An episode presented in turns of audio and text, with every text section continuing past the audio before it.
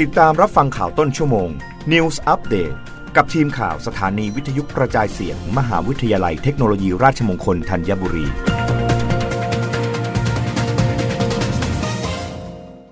รับฟังข่าวต้นชั่วโมงโดยทีมข่าววิทยุราชมงคลธัญบุรีค่ะ DES เผยตัวเลขเฟกนิวรายสัปดาห์ แม้พบข่าวปลอมนโยบายรัฐบาลจำนวนมาก แต่เรื่องสุขภาพยังมาแรง พบ ประชาชนสนใจและค้นหามากที่สุด นางสาวนพาวันหัวใจมั่น โฆษกกระทรวงดิจิทัลเพื่อเศรษฐกิจและสังคมฝ่ายการเมือง หรือ DES กล่าวว่า สรุปผลการมอนิเตอร์และรับแจ้งข่าวปลอม ของศูนย์ต่อต้านข่าวปลอมประจำวันที่ 10-16 กุมภาพันธ์ 2566พบข้อความที่เข้ามาทั้งหมด 3,234,788 ข้อความ โดยมีข้อความที่ต้องการดำเนินการตรวจสอบทั้งสิ้น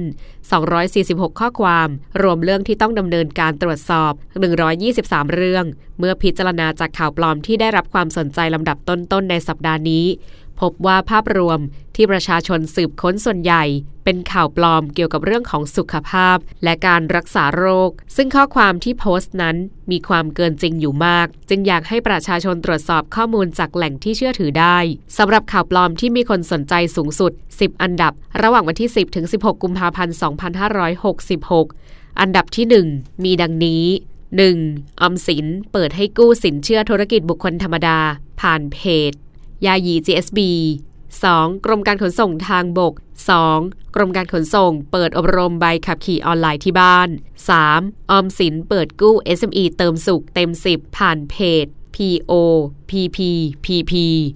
4. ดื่มน้ำต้มใบและดอกมะละกอช่วยรักษามะเร็ง 5. ห้ามกินลูกพลับต่อด้วยนมเปรี้ยว และกล้วยหอม จะทำให้เป็นพิษต่อร่างกาย 6. ผลิตภัณฑ์สมุนไพร G Herb ป้องกันมะเร็งผิวหนัง กระตุ้นภูมิคุ้มกันให้แข็งแรง บำรุงร่างกาย ผื่นคันและเป็นหนอง 7. กระเจี๊ยบมอน หรือกระเจี๊ยบเขียว รักษาโรคโปรตีนรัวได้ 8. ผลิตภัณฑ์ P57 หูดไดลดน้ำหนักได้สูงสุดถึง 10 กิโลกรัมต่อเดือน และช่วยลดการดูดซึมของไขมัน เร่งการเผาผลาญยับยั้งความอยากอาหาร 9. ชาสมุนไพรทำดี บำรุงร่างกาย ต้านไวรัส บำรุงปอด ปรับสมดุลของความเป็นกรดและด่างในเลือด บำรุงเลือด ภูมิต้านทานดี ปรับสมดุลธาตุและล้างสารพิษ และ 10. ดื่มมะระ ขี้นก ชงกับน้ำร้อน ช่วยกำจัดเซลล์มะเร็งและเนื้องอกรับฟังข่าวครั้งต่อไปได้ในต้นชั่วโมงหน้ากับทีมข่าววิทยุราชามงคลธัญบุรีค่ะ